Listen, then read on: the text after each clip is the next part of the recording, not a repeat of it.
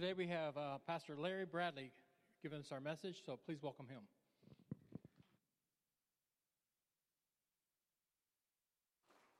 Amen. Thank you, Chuck. Good morning, everybody. Great to be back. Uh, we were gone for a couple weeks. I was preaching up in Citrus Heights, and we were on vacation last week. We always love being with you all. And uh, today I'm going to start a, a four part series on uh, knowing God. But really, I'm going to focus on knowing God's Son because Jesus is God, isn't he? He's, he's God in flesh. And Jesus came to reveal God to us. So, you know, as we begin this morning, I'd like you to think and look with me as what's been going on in our nation this last week. Now, last Tuesday began the hearings um, from the um, House Select Committee on the January 6th attack. You're probably all familiar with uh, what happened when a, um, a mob, basically, of uh, President Trump supporters uh, surged the Capitol with the Congress in session. And a lot of people are saying that's going to be, you know, uh, a day of infamy for our country. Just like uh, December 7th, 1941, just like September 11th, 2001, unfortunately, it's January 6th, 2021. But, you know, in all of those tragedies that I just mentioned, there were perpetrators. There were perpetrators, but thank God, there were also heroes. Okay? Okay? So I want to talk to you this morning about uh, one of the heroes on September 11th, 2001. Okay, and his name is, is a police officer by the name of, of Isaac Hoopii. And, uh, you know, it wasn't just the, the Twin Towers that was hit on September 11th, there was also the Pentagon. You guys remember? And Officer Hoopii was outside that building when the plane barreled in uh, to the Pentagon. And he uh, immediately went into action uh, trying to bring people out, people that were straggling, straggling out of the building. He didn't have any uh, protective gear or anything like that. He was basically suffocating, but he, was, he even carried people out with him. And uh, when he wasn't sure if there's anybody left in the building, he stood by the door and he, he tried to look inside and he says, Is anybody there? Is anybody there? He said, and one of the, uh, Wayne Sinclair was a, was a worker in, in the Pentagon. Him and five other co workers were crawling through the rubble, trying, to, but they lost their direction. They're trying to find their way out. They responded to him. They called, they yelled back to him, and he said, and he said this He said, Follow my voice. Follow my voice. And they did. And they were saved. They made it out. We're going to look at another voice this morning, a voice that brings us salvation, security in the scripture, and that's the voice of the shepherd. Amen? You know, the Bible says God is the shepherd and that we're his sheep. Psalm 23, right? The Lord is my shepherd. Over and over again, the picture God paints for us of himself is of as the, the shepherd. Psalms 100, uh, he, we are the people we are his people and the sheep of his pasture.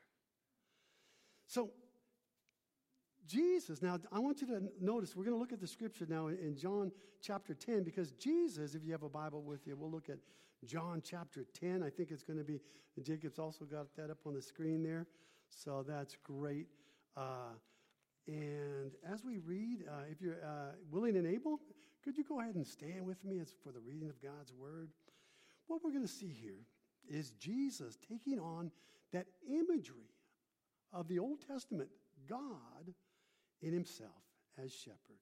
Let's read.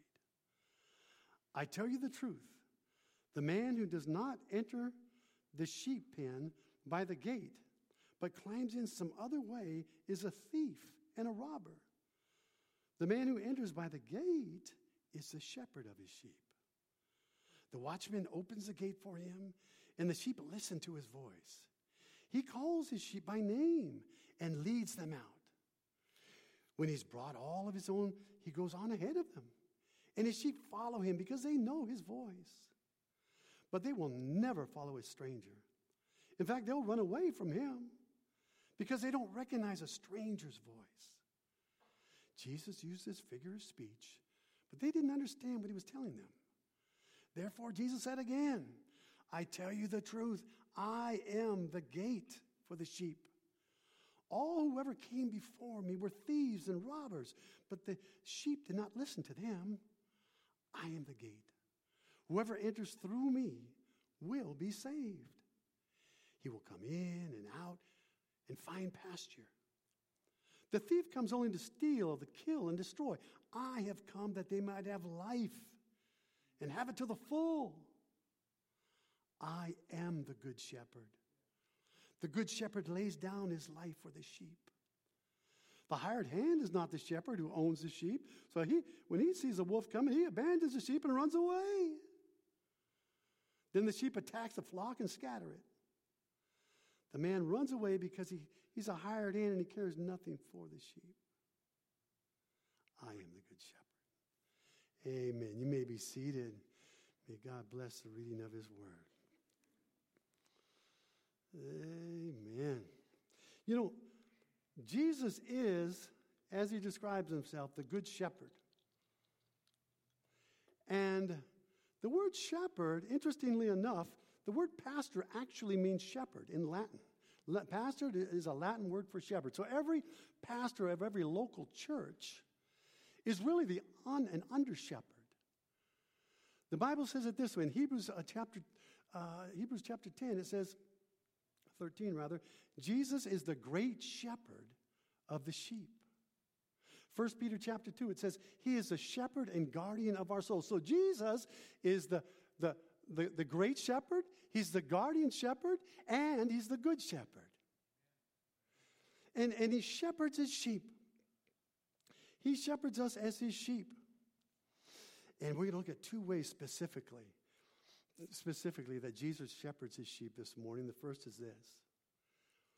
And we're going to find it in verse, verse 1 through 3, is that he calls his sheep by name. Okay? You notice that in verse, verses 1 through 3? Uh, it says specifically in verse 3 the watchman opens the gate and his sheep listen to his name to his voice he calls his sheep by name now he's drawing a contrast here between the thief that comes to steal the sheep and the shepherd that does everything he can to keep the sheep and to care for the sheep jesus is the good shepherd and he's calling his sheep by name now it wasn't uncommon it wasn't uncommon for different flocks of sheep to be in the same pen. But that didn't matter.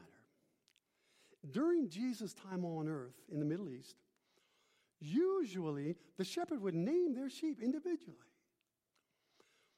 That'd be a lot of memory, wouldn't it? I remember all those names. But, but he called them out. He called them out by name, and they'd, they, they'd listen. They'd pay attention. Once their name was called, they'd pay attention.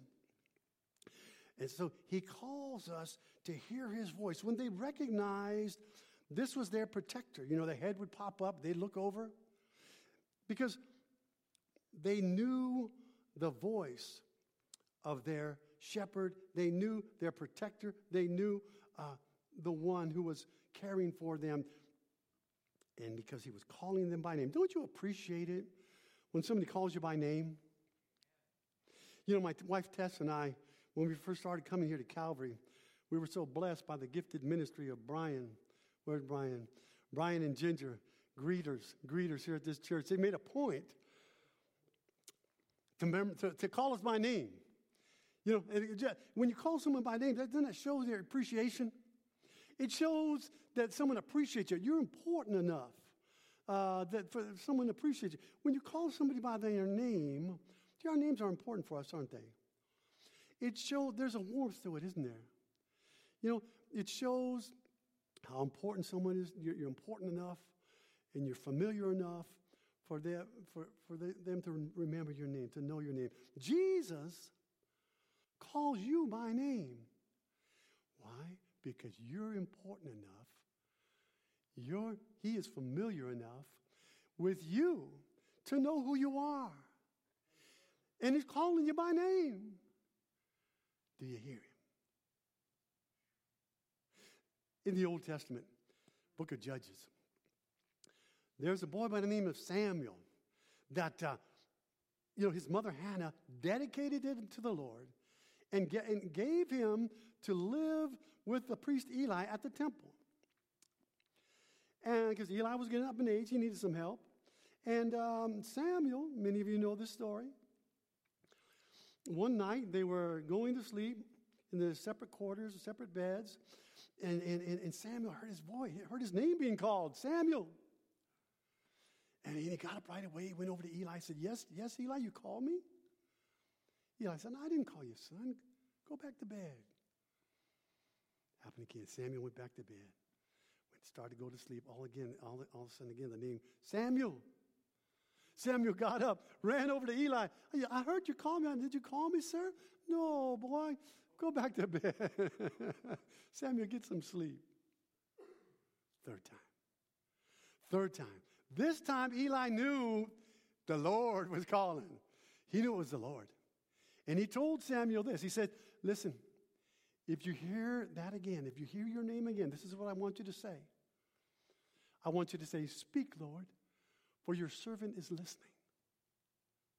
Shouldn't that be our prayer? Shouldn't that be how we should approach God? Amen? Speak, Lord, for your servant is listening. What is it? Amen? What does it say here? The, the, the sheep listen to his voice. You know that word listen in the Greek, original language, is the word akuo. It's the same word from which we get our word acoustic. Uh, acoustic, if something, if there's good acoustics in the building, that means you can hear the sounds clearly. You can hear the beautiful piano playing Jody is playing. You can hear the beautiful, uh, you can hear the beautiful songs that we're singing by uh, Claudia. Wonderful. By the way, Claudia, that was a wonderful. Wow, wasn't that great? Amen. That was beautiful. Yeah. And, uh, and, and, and the songs, you can hear the voices that are being spoken. You can hear it clearly. God wants us to have good acoustics where? Right here. In our mind, in our, in our heart. The, the, the question is this when you hear God's word, when you're listening to his word, whether it's being spoken, whether you're reading it, how are the acoustics in your mind and in your heart? Can you hear him? Can you hear him? Jesus is calling. He's shepherding his sheep by calling his sheep by name. Not only does he, so, that we can hear his voice, but so we can follow him. Let's take a look. Verse 3. It says, He leads them out. How does He lead? How does He lead? He says, He leads them out. And then verse 4 and when he's brought out, when he's brought out all his own, he goes on ahead of them. He goes on ahead of them. He leads, he sets the example by going in front. He doesn't try to go behind the, push, the sheep and try to push them like they're kind, of stubborn, like uh, yours truly sometimes, or maybe you can relate. You know, what does he do? He goes out in front. What's that called? That's called biblical leadership. Biblical leadership, leading by example. You know, Peter, the first uh, uh, um, leader of the Christian church, the spokesman for the Christian church, wrote a letter, 1 Peter chapter 5, and he addresses pastors specifically. And he says this in 1 Peter 5, he says, this is telling them how to lead now. He says, Be shepherds of God's flock that is under your care, serving as overseers, not lording it over those entrusted to you, but here it is being examples to the flock. See, that's biblical leadership. And you know what? That applies not just in church, that applies everywhere. Family. Family. You want to lead parent, parents, you want to lead your children. Lead by example. Husbands, you, you're to lead, uh, you're the spiritual leader of your home, of your wife and family. How you do it? Lead by example. Uh, in the workplace, if you're trying to lead someone, you're trying to, you want them to do something, show them how it's done. Do it biblically. How so? Lead by example. See, that's biblical leadership. Leading by example. And that's what Jesus was doing. He was going out ahead, going out ahead. Now, look at what happens when the stranger tries to lead the sheep. Verse 5. Verse 5, here it goes. They will never, the sheep will never follow a stranger. In fact, they're going to run the other way because they don't recognize a stranger's voice. Okay, that's and that's exactly what they should do. They should go the other direction. You know, Jesus here is giving some spiritual lessons as well because he's talking about the true, the good shepherd versus the false teachers. And there were many false teachers in Jesus' day, as there are in our day. Amen? And uh, the thing for a believer to do if you're being approached by a false teacher, false spiritual teachers, which there's a plethora of today, is go the other direction. Not to follow what John calls uh, the thieves, robbers, and yes, even wolves. Because what do they do? They scatter the flock, says it right there in verse 12. The hired hand, you know, when, when the wolf comes, he, the hired hand runs away and the wolf scatters the flock. Here, there's a difference. Jesus is, is given the contrast here. Look at verse 10. He's given a contrast between himself and the false teachers. He says it this way in verse 10. He says, The thief comes only to steal and kill and destroy, but I have come that they might have life and have it to the full, have it in abundance, have it in a fully satisfied way. And amen? And he'll give you that. If you listen to his voice, follow his lead. Follow his lead. He is the good shepherd. Here's the thing there are many competing voices in our world today. There are voices that want to steal your heart from a sincere and simple devotion to the Savior. In America, there's an obsession with spirituality, spiritual teaching. Only thing is, it's the teaching of what John calls the robbers, the thieves, and the wolves. Um, Ross Douthat, Christian author, wrote a book called Bad Religion. And he talks about the, the core beliefs of this America's wave of spiritual but not religious. And uh, the teachers that are teaching that are going on today, he named some of them Deepak Chopra, James Redfield, Eckhart Tolle, and yes, I'm sorry, all you Oprah fans, I feel for you, but even has Oprah on the list. now, here's the thing what some of these spiritual teachers are teaching, some of it can be helpful because at least it gets you to think about spiritual matters. The only problem is they get off the road before they get to the real Jesus. Uh, Jesus, the, the true, uh, the, the good shepherd. Here's a couple of the main teachings of the, of the false religions. I just want to mention it to you and then tell you how Jesus responds to it. And this is, this is I'm, I'm, I'm reading now from Douthat, his book, Bad Religion. He says this One of the core beliefs is that God is everywhere. This is a false teaching. And God is everywhere and in everything. You can encounter God by getting in touch with the divinity that resides within your soul. Number two, false teaching. Sin and evil are largely illusions. There is no hell. There is no final separation from the being that all our beings rest within. Essentially, what it's saying is that you don't need a Savior. You don't need to pay for someone to pay for your sins. You don't have any sin. Now, let me ask you this which one of these teachings leads you to follow Christ who died on the cross for you? None of them. None of them. None of them. Uh, beware. Beware. Now, here's the thing. Here's the thing. The, the, the, these the, the, false teachers instead of gathering instead of gathering the flock uh, under the lordship of christ they scatter the flock to look everywhere, everywhere else but christ all right so then you know isaac Hoopii when he called out When he called out to the building, people that were in the building, the building was crumbling. He said, Hear toward my voice, hear toward my voice. Jesus says the same thing. In a world that seems like it's crumbling, amen? Head toward my voice. Head toward my voice. I'll show you. I'll show you. So, Jesus is a good shepherd. The first way, as we've seen, that he shepherds us is that he calls his sheep by name to hear his voice to follow his lead.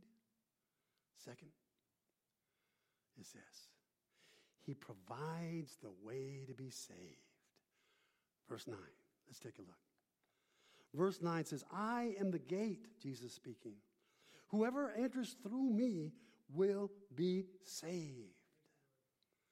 I am the gate. Jesus is the gate.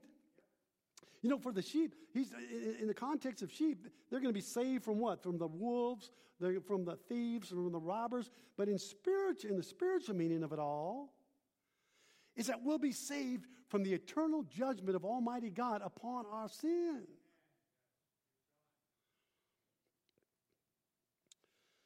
And so when we walk through the gate, here's the thing. I'm talking about gate it, the, the, the, shepherds would lead the sheep into the gate. Now, the gate was this it, the, the pen, the sheep pen would be a cave, a shed. It might be out, outdoors. It might be a, a, a, a circle of rocks out, outdoors or, or branches with a little opening, a little door, a little gate. And what would happen is that the, uh, the, the shepherd often would sleep at night. You know, once they bring in the sheep, they'd sleep right there at the gate. Why? You can imagine, to protect the sheep. That's how Jesus says, I am the gate. Whoever enters through me will be saved.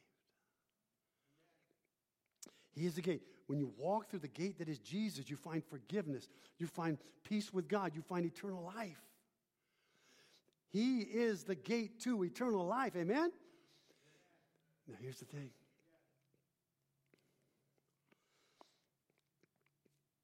that word gate can also be translated as door.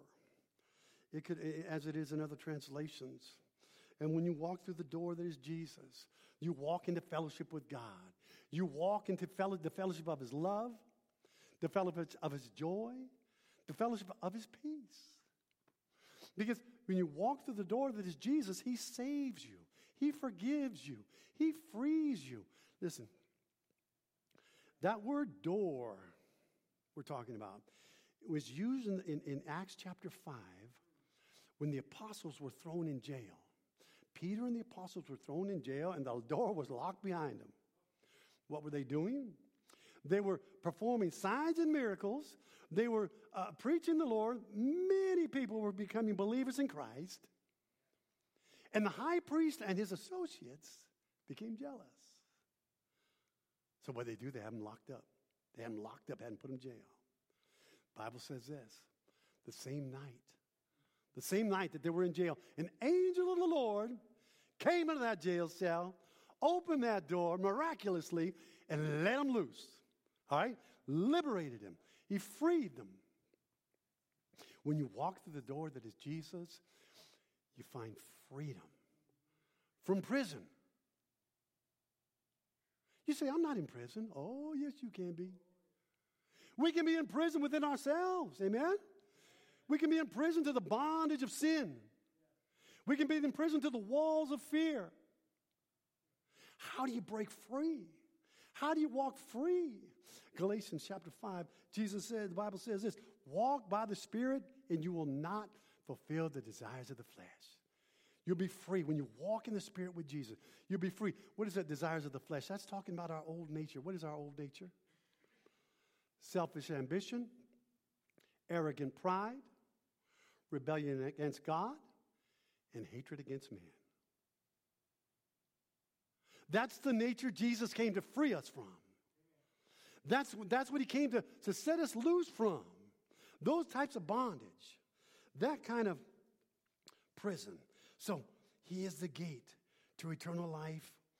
And by laying, he, he, he, he became, he provided the way, our way to be saved by laying down his life. What does it say? Verse 11. I am the good shepherd.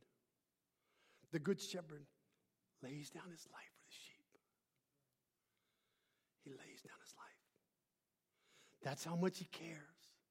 That's how much he loved us. He's not like the hired hand. Look at verse 12. The hired hand, you know, when the uh, danger comes, he's gone. The wolf comes hunting, he goes running. okay? But not, not, not, not, not the shepherd. The hired hand isn't going to risk his life, but the shepherd will. The shepherd will risk his life and give his life just like Officer Hoopii.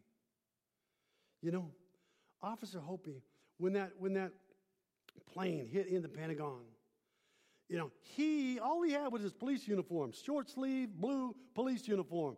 He didn't have a mask. Like I said, he didn't have a, he didn't have over, uh, protective coat. He didn't even have a handkerchief. And he ran to help, and somebody yelled behind him, Stop, stop. He, he yelled back, We got to get people.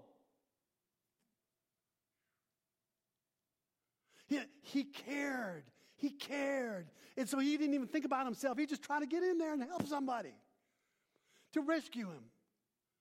See, Jesus came to rescue us. He came, when he died on the cross, he came to rescue us, uh, to save us. And that showed his love. That showed the, the depth of his love. I'm going to tell you a story. True story about an archbishop. This was told by N.T. Wright. He's a pastor, biblical theologian, and the archbishop that was hearing the confessions of three hardened teenagers. And uh, these teenagers uh, decided to play a prank on the, on the archbishop. They were going to confess some sin. They made up some sin. They kind of talked about, hey, let's say we did this and this and this. Right? So they, all these grievous and ridiculous sins, they, uh, they started, uh, you know, confessing one after the other. And the archbishop, he kind of caught on. He kind of caught on. So he let the first couple, you know, confess their sin that they didn't commit, go running out. They went out running out the stairs laughing laughing about it. Third boy. Third, th- third, third young teenager comes up to the, the archbishop. He confessed his sin. And he was going to go out just like the others, but the archbishop said, wait a minute. Hold on. I heard your confession. Here we go. I heard your confession. I heard your confession. Now I want you to do something. I want you to do something to show your repentance. Okay, I want you to do something to show your repentance. I want you to go to the front of that church. I want you to look at that picture of Jesus. You see Jesus hanging on the cross? I want you to go and I want you to look at his look at his face. And I want you to say this. I want you to say, Jesus, you did all this for me, and I don't care that much. Can you do that, son? So He went up to the, he went up to the front of the church. He said, Jesus, you did all this for me, and I don't really care that much. Said it again. Jesus, you did all this for me, but I don't care that much. Third time, he couldn't do it. Third time, he broke down in tears. He broke down in tears. He started bawling. He, he, he started crying, and the archbishop said, The reason I know that story so well, that teenager was me. That teenager was me. He went on to explain, he went on to explain how God just grabbed, the love of God just grabbed hold of him and changed his life. It, he understood how much Jesus really loved him. You know, Soren Kierkegaard, Christian philosopher, once said this Christ has not only spoken to us by his life, he's spoken to us by his death. You know, he, he, he gave it all. How do you measure love? The proof of love is what you're willing to sacrifice for someone else. First Peter, uh, John chapter 3, verse 16 says this.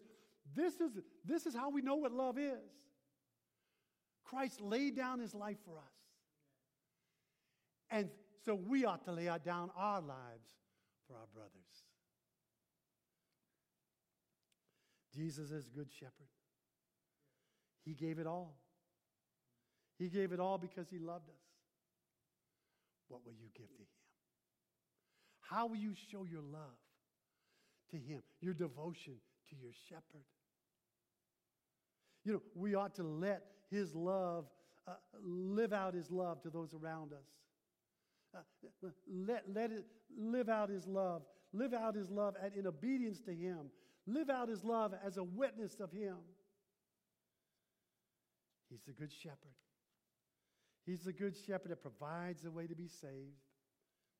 And He's the only way, the only door. In conclusion, as the good shepherd is calling you, He's calling you. Jesus is calling you. He's calling you by name, just like Officer Hoopii called out, head toward my voice. Jesus is calling out. Hoopii was calling out to save people. Jesus is calling out to do the same, to give you life abundant, to give you life, a, a full life, a satisfying life, and He'll do it. As you do what Samuel did. It, it, when you're taking His word, listen in your heart and say, like Samuel, Speak, Lord, for your servant is listening.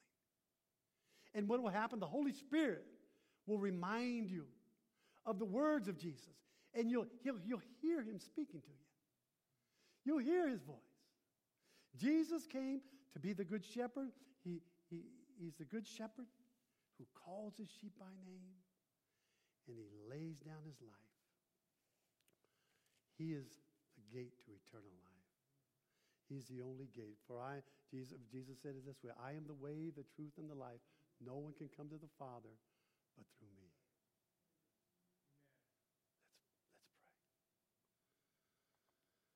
pray. Dear Lord Jesus, we're, we're just humbled before you, Lord. We just bow before you, Lord. And we worship you. We worship you, Jesus, as our Savior, our shepherd, who laid down his life for us that we can live. Thank you, Jesus, that you paid the price that we're sinners. All we like sheep have gone astray, each to our own way. But the Lord has laid upon you, Lord Jesus, the iniquity of us all. When you died on the cross and rose again, Jesus, you became that gate, that door to eternal life. Lord, if there's anyone here this morning that hasn't yet accepted you as Savior, Lord, we just pray that you help them to make that decision to follow you. Jesus, thank you for the gift of eternal life that you give us. In your name we pray. Amen. Amen. Amen. At this time, we're going to have a time of invitation.